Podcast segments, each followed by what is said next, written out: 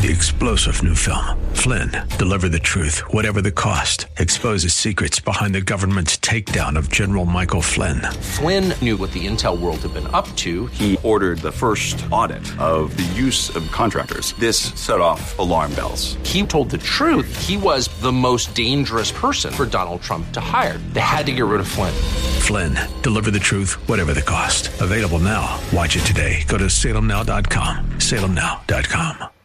We are back in the Lord's Prayer today here on Abounding Grace as we continue looking at the fifth petition found in this prayer. Join us for Abounding Grace next.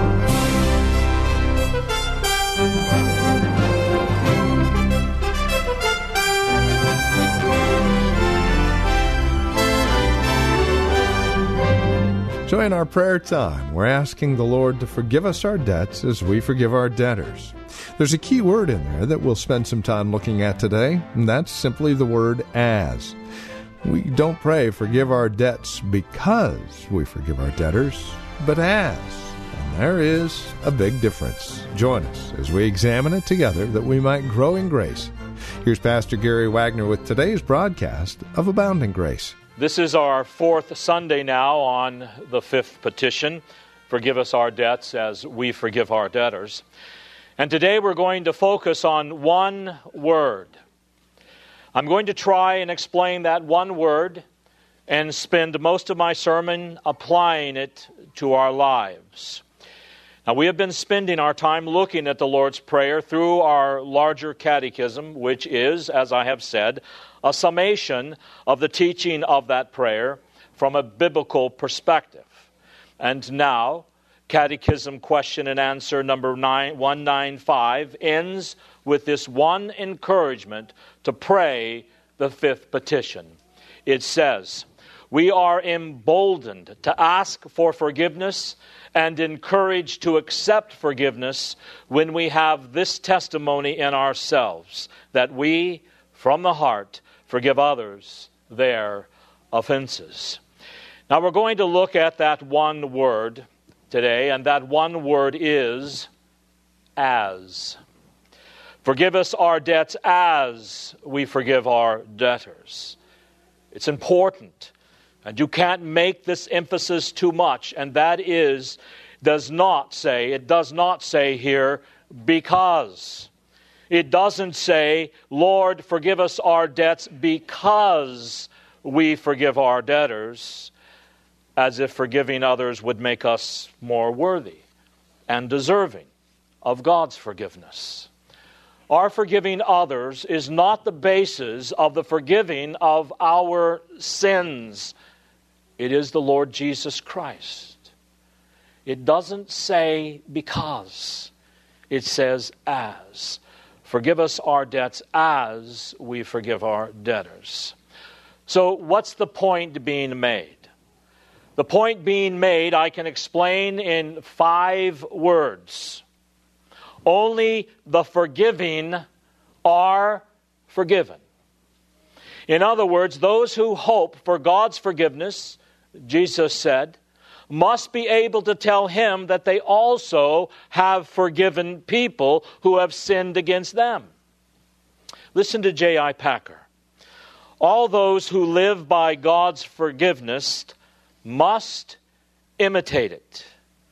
One whose only hope is that God will not hold his faults against him forfeits his right to hold others' faults against them.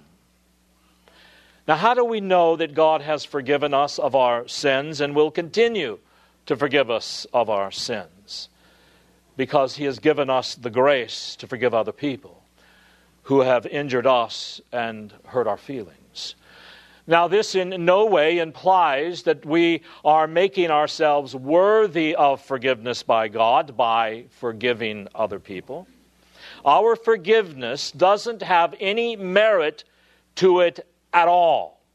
In fact, if you know yourself at all, you know that the forgiveness of sins that you offer to other people is so inconsistent and so insincere on occasion that it is worthy in itself of divine condemnation.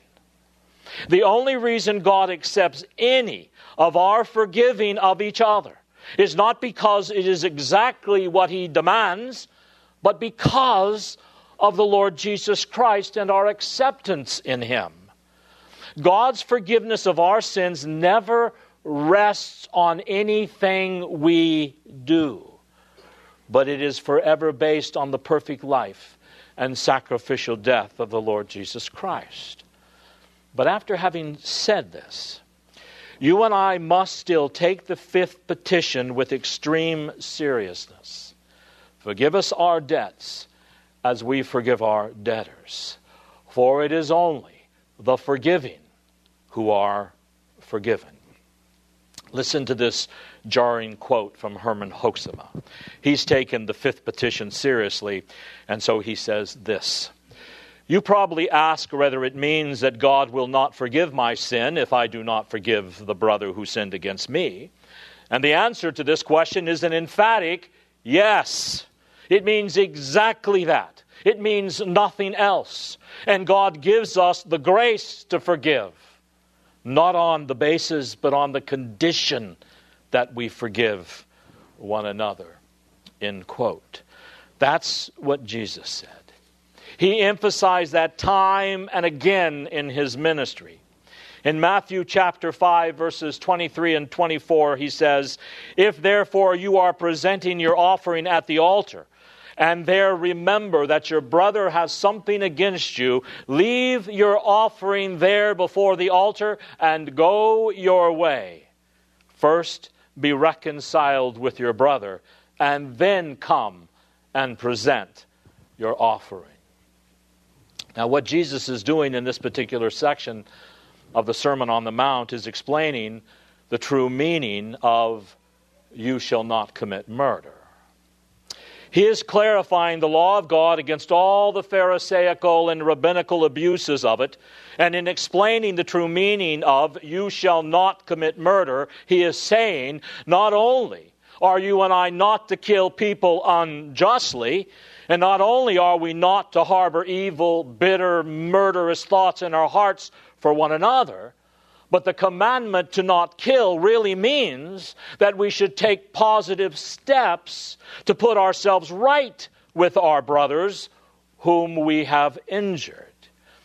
We must not only repress unkind, unworthy, hostile thoughts, but we must actually take steps to remove the cause of trouble between ourselves and other brothers and sisters in Christ. Listen to what Martyn Lloyd-Jones says. And this is from his great work on the Sermon on the Mount. He said, We have reached the stage in which there shall be nothing wrong in spirit between our brothers and sisters. This matter, he tells us, is so important that even if I find myself at the altar with a gift I'm, off, I'm going to offer to God, and there I suddenly remember something I have said or done, something which is causing another person to stumble or go wrong somehow, if I find that I'm harboring unkind and unworthy thoughts about him, or in any way hindering his life, then our Lord tells us and he says, and may I put it with reverence, we should, in a sense, even keep God waiting rather than stray. We must get right with our brother and then come back and offer the gift. In the sight of God, there is no value whatsoever in an act of worship if we harbor a known sin. Now, notice in the next chapter, Matthew 6, verses 14 and 15.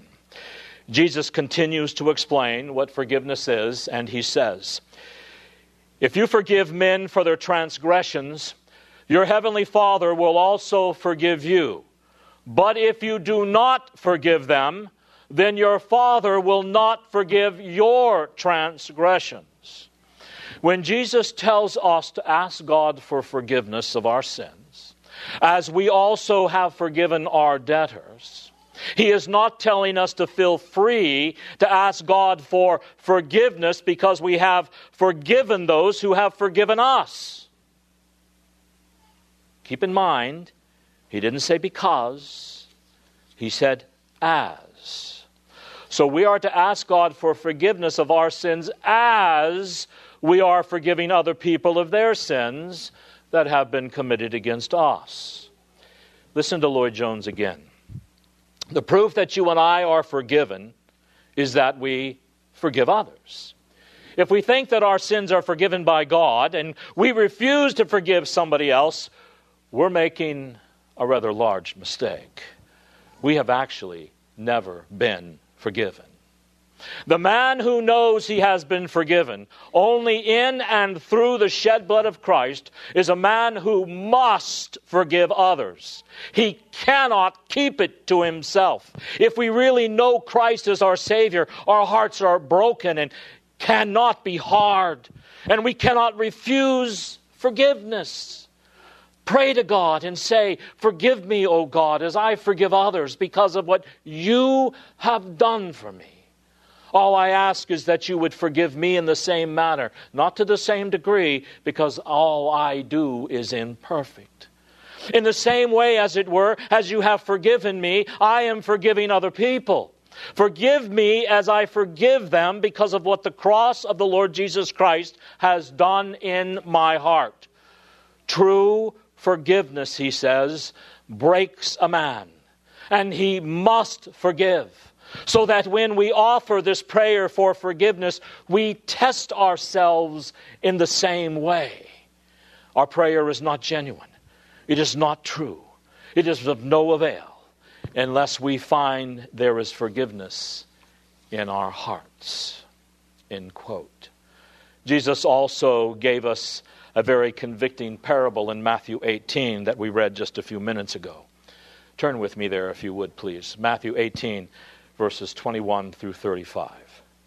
Now, right before this passage, Jesus explains discipline and how it's to be carried out.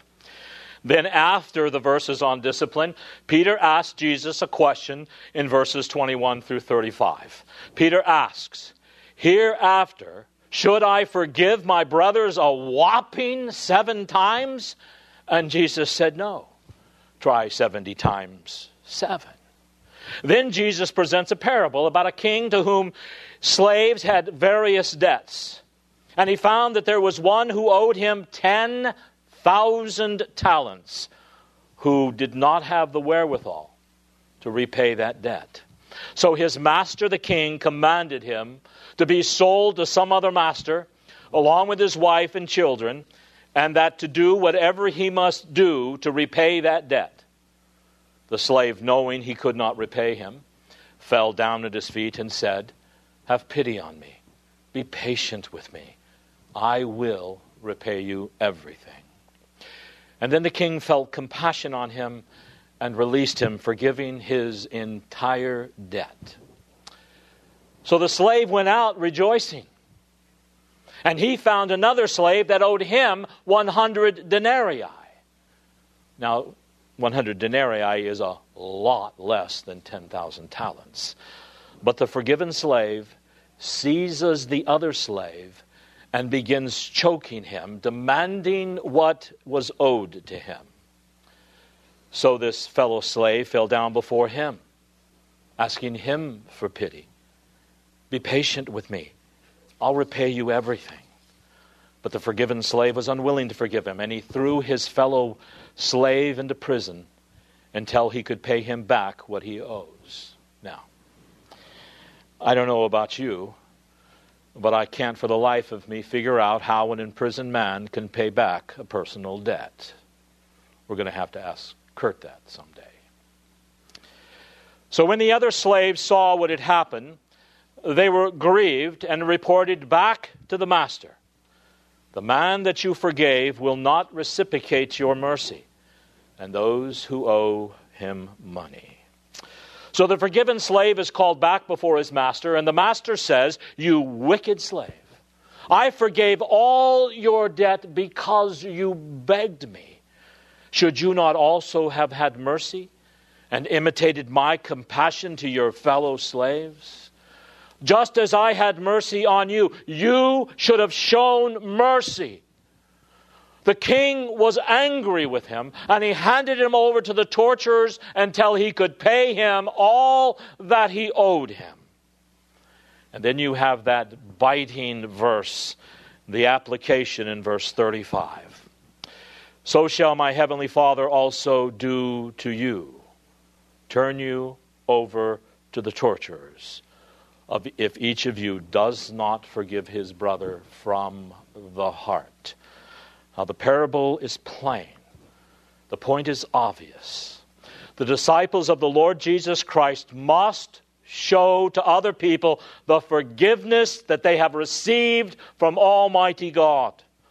This parable is portrayed in colorful detail, and it emphasizes the contrast between the magnitude of God's forgiving love for his disciples and the stingy behavior of the slave whose debt God had forgiven. Forgiving the debt cost the master millions of dollars. But the servant refused to forgive a much smaller debt because the slave demanded justice without mercy. His master was merciful, but the slave demanded justice without showing any mercy. His thinking was like this It's just according to the law. You owe this to me. I have the right to demand my money back. And so he showed no mercy. And that was a serious mistake on the part of the slave. Because if you know, James chapter 2, verse 13 says, Judgment without mercy will be shown to anyone who has not been merciful. Now, be careful not to misapply these words. These parables and these words are addressed to individuals in their everyday lives and their everyday relationships with each other. Parables like this do not govern the procedure of civil and ecclesiastical courts, but in our everyday relationships, we must be merciful in our judgments toward other people. So the servant refused to show the same compassion that his master had shown to him. He demanded justice without mercy. So he had to face his master once more. What the servant had done to his debtor, the master now does to him. You administered justice without mercy.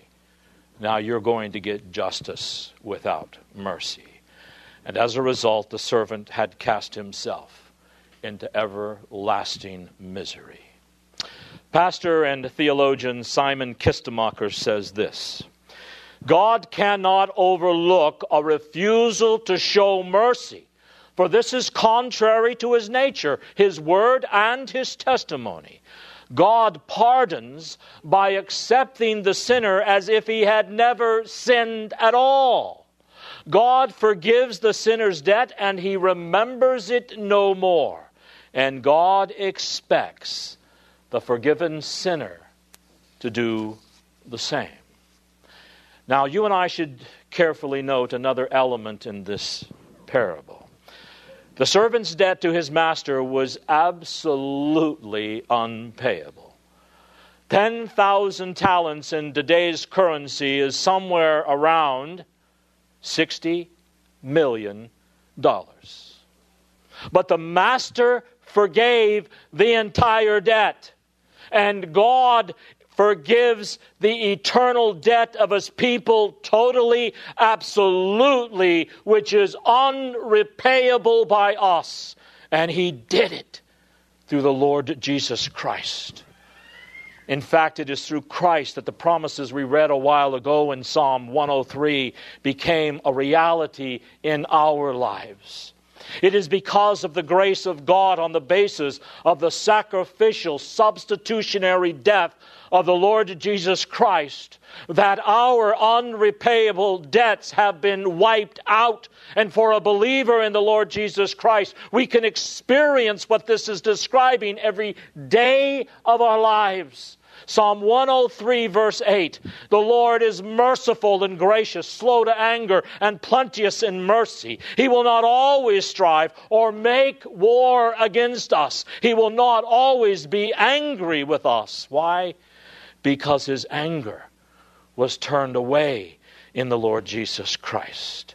Verse 10 Praise the Lord.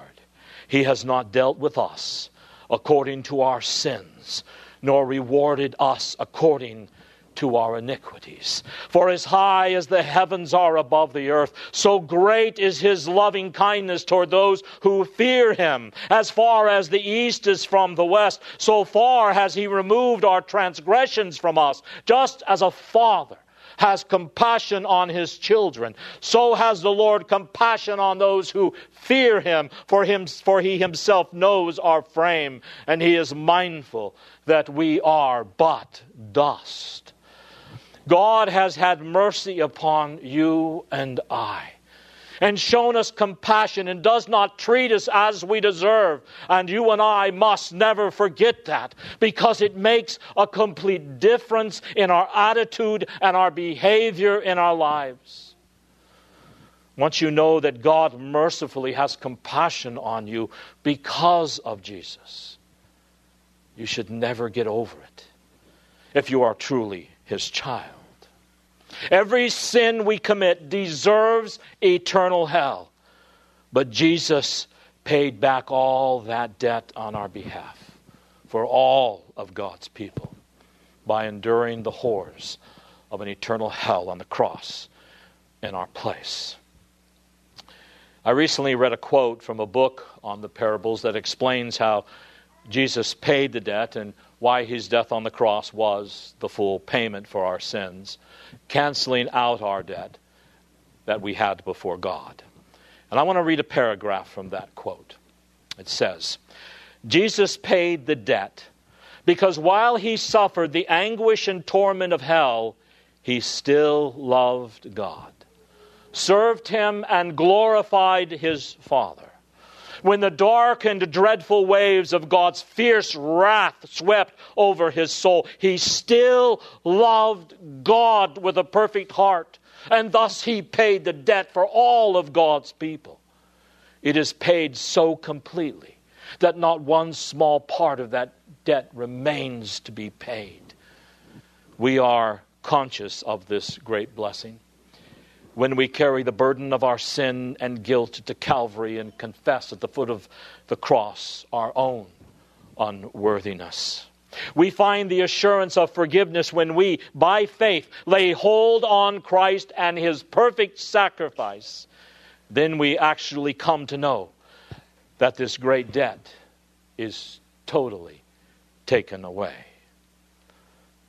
Have you ever experienced anything like that? Back to the quote. This great forgiveness of God must be displayed in our lives and in our relationships. End quote. Because every sin I commit, in one way or another, affects all relationships with everyone else, whether you know I have sinned or not. Do you remember Achan? The man, the man who took booty from a defeated nation and hid it in his tent. No one knew about it. But because of it, the entire nation suffered in battle. So every sin we commit, whether we are conscious of those sins in one way or another, affects our relationship with each other so that we continually are putting ourselves in each other's debt. Day by day, week by week, you are continually, every time you are sinning, putting yourself in my debt. And every day that I sin, whether you know it or not, I'm putting myself in your debt.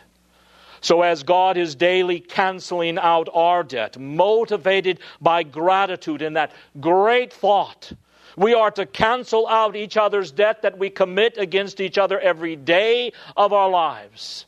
And we are to forgive as God has forgiven us open handed, not in any kind of stingy fashion, but open handedly. Ephesians 4:32 says, "Be kind one to another, tender-hearted, forgiving one another, just as God for Christ's sake has forgiven you." We are to forgive each other the way Christ has forgiven us. Well, that's all the time we have today. This has been Abounding Grace with Pastor Gary Wagner from Reformed Heritage Church in San Jose. If you'd like to review today's broadcast, we would invite you to contact us for a copy of the program. They're available for just $5. Mention today's date and we'll send a CD your way. Here's where to write to us. PMB number 402 1484 Pollard Road. That's in Los Gatos, California. The zip code is 95032. Again, that's PMB number 402 1484 Pollard Road.